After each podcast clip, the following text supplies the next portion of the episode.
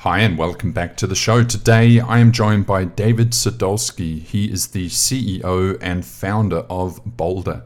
Boldr is a really exciting outsourcing firm. They started in the Philippines, and David spent uh, six years based in Manila, and now he's expanded globally. They have offices in South Africa, Mexico, as well as the Philippines, and they are also doubling down on I suppose, the new direction of being an employer of record or a PEO. Uh, David is also uh, a B Corp registered company, and we discuss that.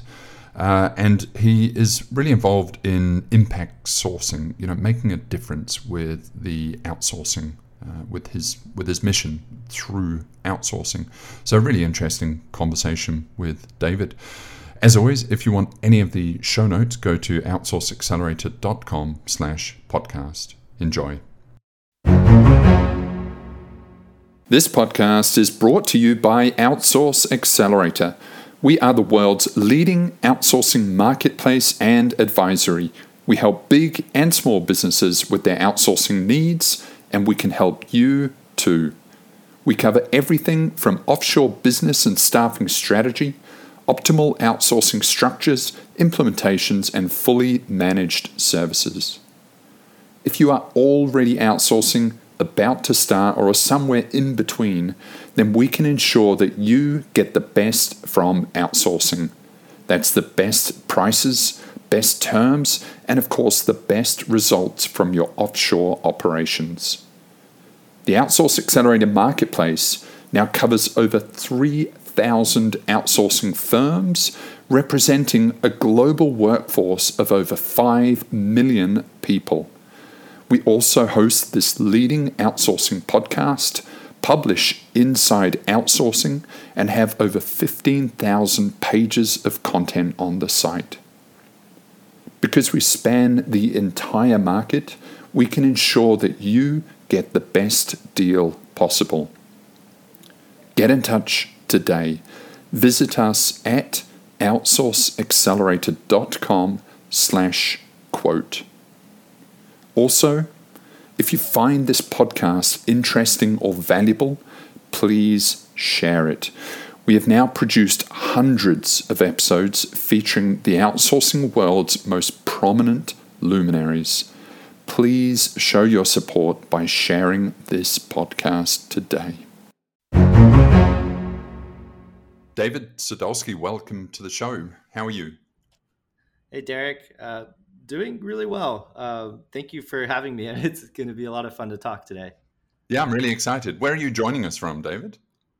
I'm today. I'm in uh, beautiful, sunny Long Beach, California. So excited about that. It's a, it's, I think it's 70 degrees out. It's pretty remarkable for for February. It does look sunny, actually. So, David, I am interested in your. Uh, you have a BPO. I'll get you to introduce that.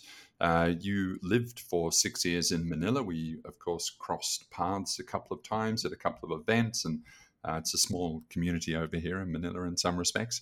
Uh, and you've, you know, you're sort of continually recreating, I think, what it means to be a BPO and what outsourcing is, and and I think really staying abreast of kind of the future of employment. So I'm really excited to have a chat to you about all of that.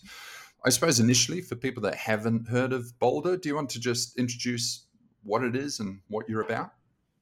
Cool. Yeah, I'll give a little bit of context as to where where Boldr uh, started, just so that's helpful. I, I, tend to drag on, so I'll do it pretty quick. Um, I, I, moved to the Philippines at a pretty young age of 23 um, and it was there that I set up my first outsourcing company. And really, three it, things were going great. You know, the economy was proving that people really wanted to hire outsourcing companies. And three years into that, uh, my business partner, my best friend, my advisor, uh, my mentor, he suddenly passed away.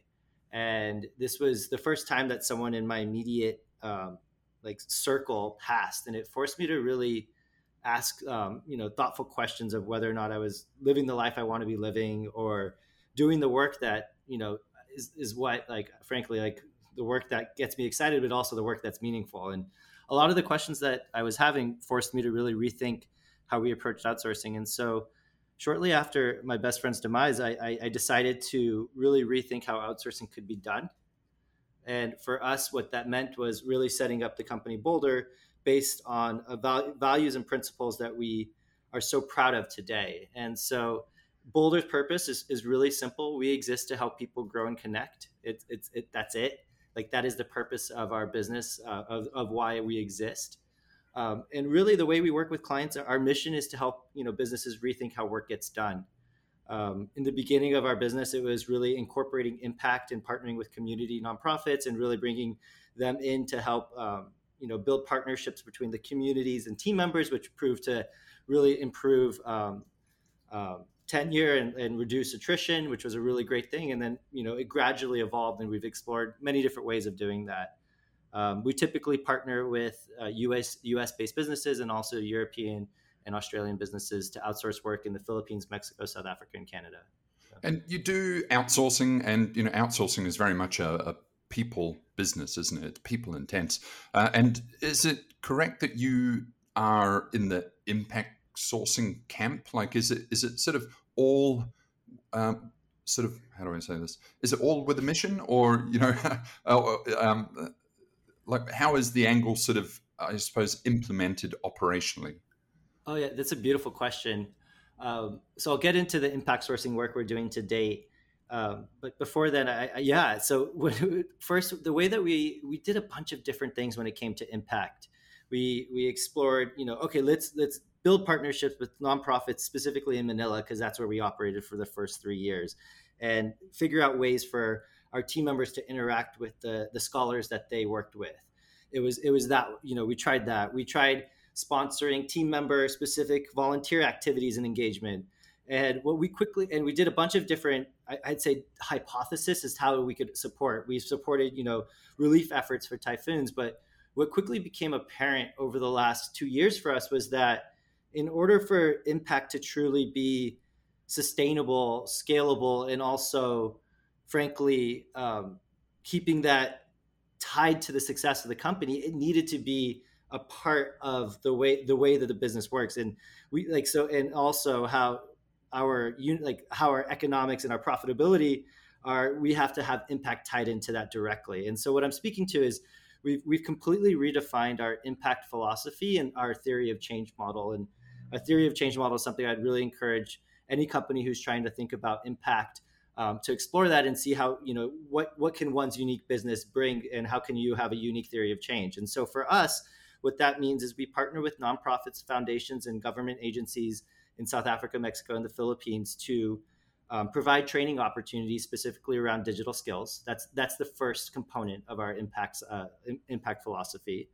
Uh, you know because we're, we're a believer that you know anybody should be able to access work digitally. It's the it's the new supply chain and it's something that i get really excited about. And then the second part of that is that we're committing to hiring and employing a percentage of people that graduate from these digital training skills skills programs directly into the company we, we don't have an offshoot impact sourcing model. We're, we're, we're guaranteeing placement into our existing service delivery teams um, from these impacts uh, impact sourcing or impact training uh, programs. And so it's a part of our talent acquisition strategy and so they're in there. And then the last piece and this is the part that i get really excited about is once you're employed at Boldr what is the pathway to earning a living wage?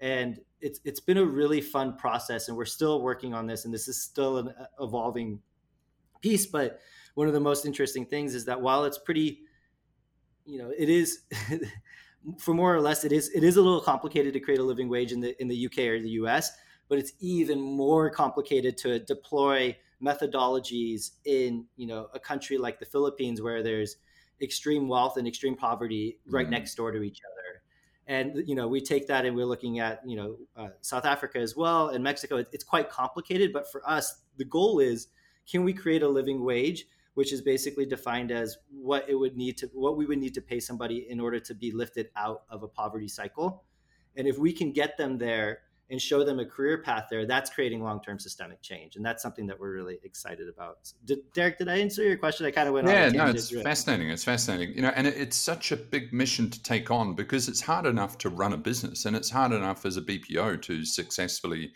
you know, mm-hmm. implement operations on behalf of your clients. And then, you know, you're also taking on you know these these bigger missions. Uh, and it's yeah, it's it's it's honourable. It's it's amazing. Um, you know, and and I suppose do you then uh, what do I say? Like purposely source from underprivileged communities, or are you going out into the market to find the best staff available? Full stop. You know, how, yeah. where does that sort of blend? Great question. I, I, just want to comment on that. It, it is hard to run a business. It's super hard. I think anybody listening to this who, who does run a business would acknowledge that. And, and what we've actually found is that by, by making impact and you know this purpose of helping people grow and connect our DNA, um, our, our culture is actually you know the, the, strongest it's ever been. And with that, our engagement is high, our turnover is low, uh, uh, and so it's just these these things that since we do have a purpose that gets everybody excited and energized around um, i believe that that's actually helping our business. And so I, I, I almost think like because of the impact focus we have it's, it's making our business a little bit easier. On, on the sourcing piece we have a lot of work to do there. We, we still help companies hire uh, the best and the brightest in each of the markets that we're in. Our aspiration for these um, for our impact sourcing model is there's a lot of routine based work that our team members are doing that are really ripe for um, disadvantaged community members to participate in as as their first job with Boldr. And then from there, our hope is that we can invest in their education and process and upskilling so that way they can take on the more complex work. But I would I would be lying to you if I didn't say we we seek out the best uh, the best candidates in each market. Got it. Fascinating, fascinating. And so, updates on your business. Then you, you know, you started as a Philippine-based uh, BPO, and now where are you? You're in South Africa, Mexico, Colombia, and the Philippines. Yeah. Not Colombia yet. Very soon. got it. Yeah. Got it.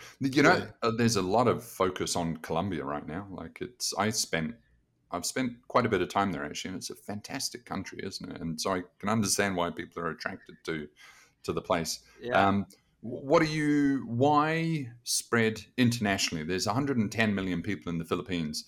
Um, why? Where do you see the advantage to sort of spreading across the world? Great.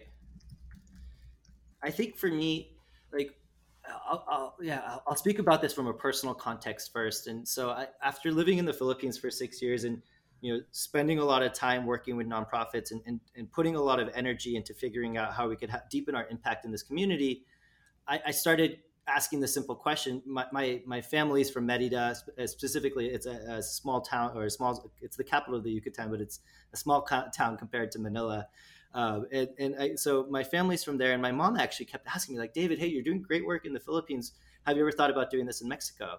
And my, my business partner who's originally from johannesburg you know, she she kept reminding me that, hey, David, you know, unemployment. I, I think in Manila right now, it's it's. I, actually don't know the, the true number. I'm sure you do, um, but specifically in the Western Cape, unemployment's 35 percent, and in rural communities in South Africa, it's as high as 75 percent. And so we're like, how could, we could have a bigger impact by exploring the different geographies. That's one, and then two, our clients were asking for it, and so for us, there's a lot of opportunity to be expanding for our clients to help them support Europe by through our South Africa offering. In, in addition to that, Mexico represents a really great nearshore opportunity for a lot of our clients who want um, team members who have a, a, little bit more fluency when it comes to the cultural context of what it's like to, you know, work work close to America and have a little bit more cultural uh, affinity. So that those were like the client reasons. But for us, it really started with the heart, and that's why we wanted to move there. I think you know, there's this maxim that uh, Leila Janah from Samasource used to, I, I, think she was the one who quoted this and founded this was talent is equally distributed, but opportunity is not. And when I think about that, what I get really fired up about is the opportunity to create, um, you know, create jobs and create this, you know, frankly, opportunity pool for this talent that's like all around the world. And so we're really excited to continue exploring how we can be uh, moving it to different countries, but in a more thoughtful approach. I think a lot of companies overextend themselves a little quickly. I mean, we're guilty of this as well. So, um, doing it a little bit slower, but making sure we're doing it in the right ways. Yeah, I mean, it adds just so much logistical complexity, doesn't it, to to sort of operating efficiently in in a number of countries that are spread across the world. So, yeah, well done, well done. And Thank to you. add a you know a really sort of quick fire round in terms of how would you I feel so bad even asking this question when you're sort of motivated by the by the by the impact of this. But how would you compare and contrast the the talent from the Philippines to South Africa to Mexico? Is it all is everyone the same the world over, or is everyone very different, or you know are some uh, yeah. countries better at some things than others? How would you how do you advise yeah. people which country should they outsource to? That's a fun question.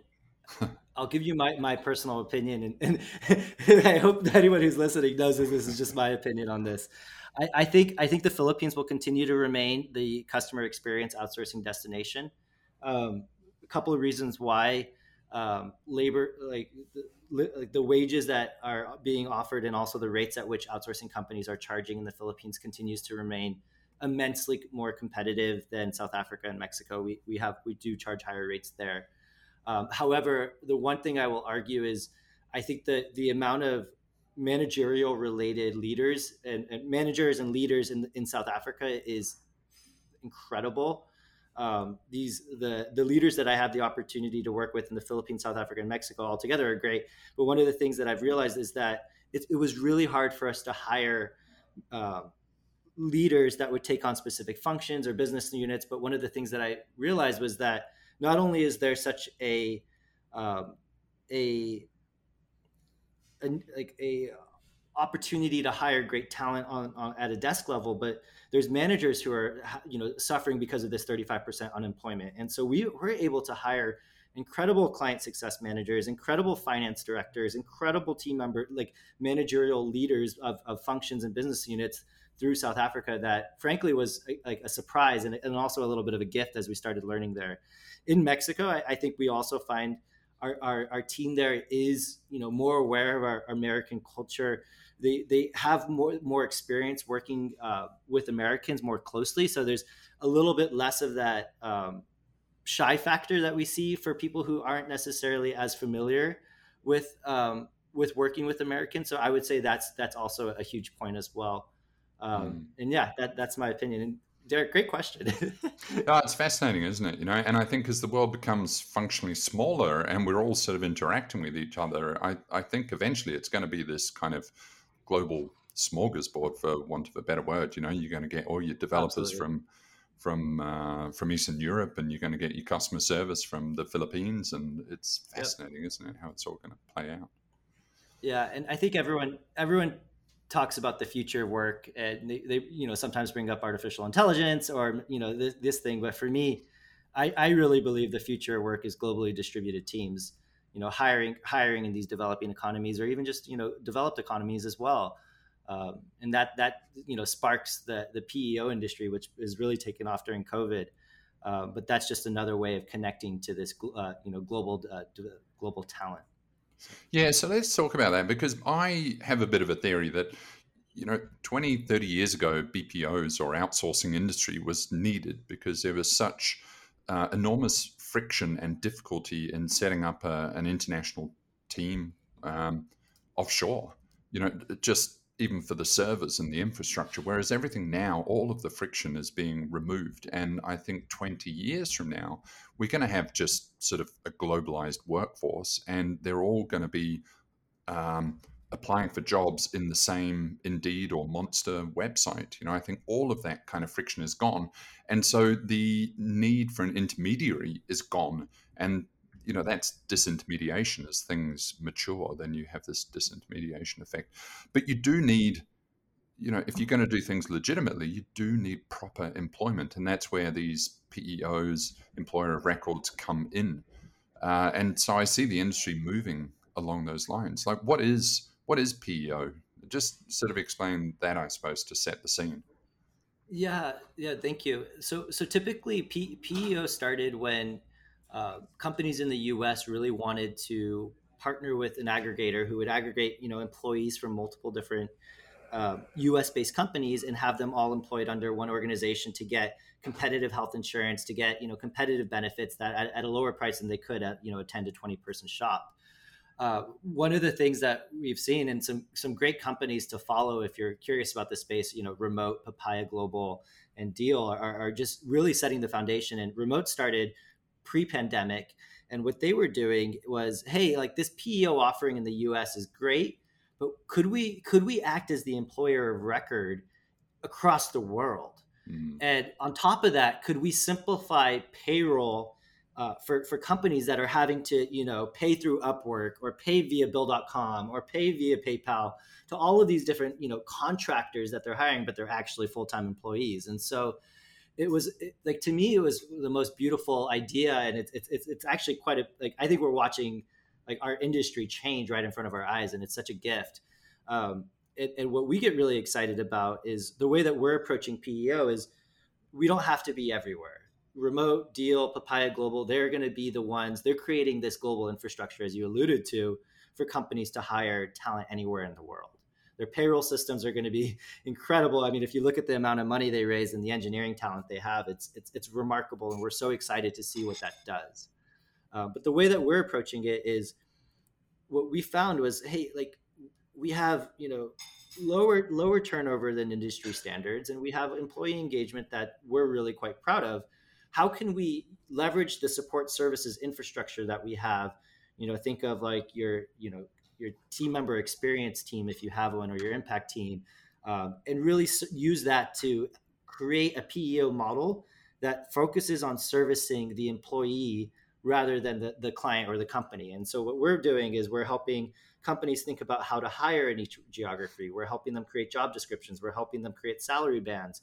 And we're also thinking, so we do that. And then we also coach them on how to manage and perform, like do performance increases for team members uh, in the geographies that we are. So we're taking a little bit of our own personal spin on PEO, and that's what gets us really excited about it. Yeah, it's fascinating, isn't it? And I do think that's where the industry's going. You know, I think unfortunately there's there's a large part of the industry, the more sort of prosumer side, I suppose, where they're engaging employment, but they're not properly employing people. And I'm not sure where that's going to go. You know, like that can't yeah. last forever. People should be paying taxes. People should be oh, paying benefits. And, you know, this is when systems are very complex, people inevitably go around them, which is what's kind of happening now. But hopefully, you know, yeah. systems will simplify and then these PEOs or employer records will also assist businesses in doing the right thing, having properly uh, employed staff with all the benefits, the compliance, and you know it's it's that layer of facilitation which will hopefully help that, and hopefully then encourage a lot more internationalized or globalized employment. Yeah. Yeah, and just two things on that. I think you know I, I, I think there will always be a, a, reason for companies to choose to use a traditional BPO rather than a PEO. What we're finding is a lot of our clients who, uh, you know, operate in both domains have really clear, you know, KPIs and processes and work streams that are like really well fit for a BPO, and they don't want to manage it, and they're willing to pay more for that. However, when it comes to these, you know, more, let's say, engineering hires or team members who are working on more um, critical, like the critical business side of, of them, like that, that's a PEO opportunity. And so for us, um, we we have the ability to move from BPO tasks to helping companies build teams, and I think that's a that's a cool thing for us. The other thing, just just alluding to what you're saying, is exactly what's happening in Mexico right now. Last April, the government passed this um, law actually making it illegal to outsource, and what they were really trying to get after was people paying individuals as contractors and um, outsourcing companies that were smaller, setting up a shell entity that would um, you know that would be able be a way of avoiding paying you know the benefits or the taxes out for your employees. And so that law is being challenged in, in the industry right now in mexico. And it's actually quite a thing because p- companies started actually moving work to guatemala and, and, outside of mexico because of that. But now the like the industry is finally challenging a lot of the of that law. And so we're excited to see what's happening there but it's it's still a challenge. But to me it goes back to this point like people are going to try to move around systems that are set up because the, the future is globally distributed teams. And so, I, I, yeah. Anyways. Yeah, that's that's a fascinating development, actually, isn't it? Because the and I had a podcast on this last week or a couple of weeks ago. Uh, the governments have always been able to control labor migration, and mm-hmm. labor has historically always been always required a physical presence you know you needed to go to a factory or an office to contribute your labor and then the countries would restrict who is in and out of that country. And now with digital work and online work and you know everyone just being able to connect with each other globally the countries have no control over effective labor migration. Taxes who's uh, working for what company and what country, you know, and mm. I am not surprised at all that countries are going to soon try and regulate that. Um, yeah, and, you and know, then so, you add cryptocurrencies. Yeah, and then you throw cryptocurrencies and payment methods through them on top of that, and then you just are left with like, what will this world look like in, in 10 years? And that's what that's the big question that I think all of us are thinking about, or at least I spend a lot of time thinking about. Yeah, yeah and it's yeah, it's fascinating, isn't it? Like I, I, don't know where that ends. Like, are you because as well it you know it can't be policed so easily, can it? You know, I can I can work for you sending emails all day and are you going to police that by tapping into people's you know digital accounts like it's very hard to have visibility on that isn't it so it's kind of fascinating yeah it, it is, and on the on the crypto payments piece, we we explore this. We don't currently offer it today due to the the tax and legal questions, but you know it's up to the employee to declare for some of this some of the infrastructure that we were looking at to declare what percentage of their total salary was actually getting paid through crypto and so i, I wonder in a world like what happens at if infrastructure you know from the government isn't really you know if people start moving away from that like what's next and so I, I, don't I, am not smart enough to, to be able to dream of a future there. I just know that there's some really exciting and brilliant people already asking themselves this question. So yeah. yeah, yeah, fascinating. Uh, B Corp. Tell us about B Corp. You are one of the first B Corp outsourcers. Uh, tell us what B Corp is and, and also a little bit about the process for becoming a B Corp. Yeah, thank you so to start off, I'm gonna I'm gonna read from their their website because they say this better than anybody could coin. Is uh, like uh, certified B corporations are a new kind of business that balances purpose and profit. They're legally required to consider the impact of their decisions on their workers, customers, suppliers, community, and the environment. This is a community of leaders driving a global mu- movement of people using business as a force for good. And so for us, we, we've been exploring B Corp since we started the company when we first applied, if you go, they have this um, like this questionnaire you have to fill out. It's pretty extensive, and it was just really apparent that we were not ready. We didn't have the systems or processes in place to do it. Um, so three years later, after the first attempt, we finally were able to apply. It took us about 16 months to to to get actually from application to verification to you know certification, and that process was pretty intense. And it was mostly the the the the timeline took so long because of the rush of applications of businesses during COVID. So if you are currently, you know, on the list and you haven't heard back from your evaluator, that's that's the biggest thing that we saw. Um, and it was for us what what made it so easy for us to to go through the evaluation process was because our entire leadership team was all in. Like everyone wanted to uh, raise their hand and help and making sure that we were qualified um, for this. And so it was, it was it's something that if you're thinking about and like I would really want to make sure that anybody who wants to become a B Corp, the entire leadership and executive team needs to understand what it is and make sure that they're supporting it. Because businesses business processes internal processes will change. The way you evaluate your own vendors will change. And but it's an exciting thing and we're really we're delighted to be the first bpo in the philippines to do this. We represent i think the 11 we're now the 11th globally um, and we're the largest bpo um, in the world to be B Corp certified. So that we're pretty excited about that. Wow, congratulations. Yeah. And it is it's important, isn't it? Because you know, outsourcing is such a people person game. Uh, and and so it's it's about kind of doing well by people, isn't it? And uh, well done. Yeah. yeah. The way the way I internalize that is our, our B Corp certification really validates the last five years um, however, now that we have it, I, am so energized and to amplify our impact and do more. And so, one of the most beautiful things of becoming a, a B Corp is that it opened doors for us to connect with the UN. It opened doors for us to connect with government agencies, who, you know, at, when I tried reaching out to them a year ago, maybe weren't as excited to talk to us. But now, because we have this certification saying we're, you know, trying and attempting to do, you know, the best we can, they're more engaging and supporting. Wow. Yeah. Uh, interesting, yeah, fascinating, isn't it? It's uh, it's it's all. Uh, what are you going to do with the UN? Is it? I don't even know where to go with that. Is it? Is it sort of about sort of jobs programs and stuff like that? Like, yeah. So we we we joined the, the UN, UN Global.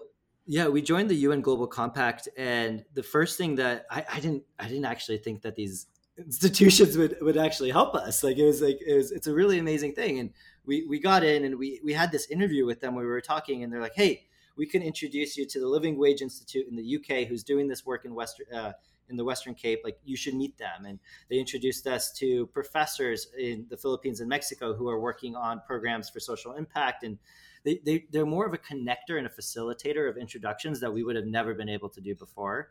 Um, on top of that, there are some pro- programs um, specifically in Africa that we're thinking about exploring um, in partnership with them and other clients that we work with. And so yeah, there, there's just a lot, and I think the the benefits for us is it's, it's recognition, uh, but also like we're we're really excited to just encourage more BPOs, you know, business owners in general, to really become B Corp certific- certified. I think it's a lot of you know our clients love it um, our potential clients really see that as a differentiator as well and you know mm-hmm. we want to move away Boldr and like me founding this want to move away from being the exception to being the expectation. Like, how great would it be if more BPOs were B Corp certified? What would that mean for our employees in the community?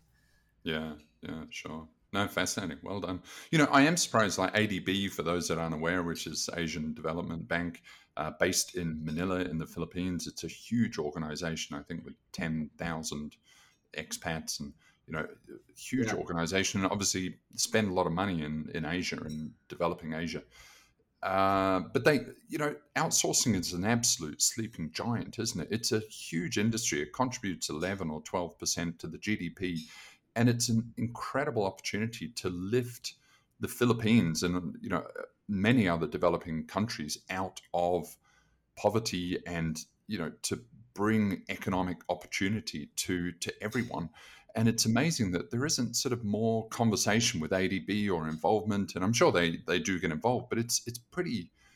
I, I think outsourcing is one of the clearest pathways to, as you say, like more evenly distributing opportunity to talent around the world. And it's just so so clear and so obvious. Yet there doesn't seem to be I think I think outsourcing is seen as a bit of a sort of corporate affair, and you know it's business people making money. But actually, for the workers, it's lifting, it's creating a middle class, and it's it's bringing all of these people out of sort of a um, opportunityless existence. Like it's it's huge. It's a huge opportunity, isn't it? Yeah, I couldn't agree more with you, and I, am smiling and grinning from ear to ear to ear hearing you say that. I, I for me, I, I get you know, I, I, I sometimes roll my eyes when people talk about the future work being AI or, or, you know, something like that, because I think this is the future of work. Um, when, when we look at, you know, what Leila Janah, the founder of Samasource said about talent being equally distributed, but opportunity not, she then would follow it up typically with the saying, uh, you know, the statistic that 1 billion people in today's world live on just $1 a day. And that's adjusted for purchasing power. And you know what i believe and what she believes and others believe in this space is that this level of poverty is the root of all of the issues that philanthropy uh, you know philanthropy and other ngos try to solve. And what i get so fired up about is that this is how we create systemic long-term change. And I, I've, I, I get into heated debates sometimes with individuals who, who agree that this is just a corporate affair because I, I don't see it that way. I think this is the way that you know an individual can go from you know graduating top of her class in one of the best universities in the Philippines and earning you know 400 500 dollars a month to now earning you know three thousand dollars a month in less than like two years because of how hard she works and her just aptitude. And so for me, this is just like the, the quickest way to accelerate change and also, frankly, reverse the trend of people going from their home economy to the UK, the US, Canada, and you know reversing that brain drain, which is also putting a lot of strain on the startup communities around the world. So yeah, I yeah. think I, I, I, this is the future of work.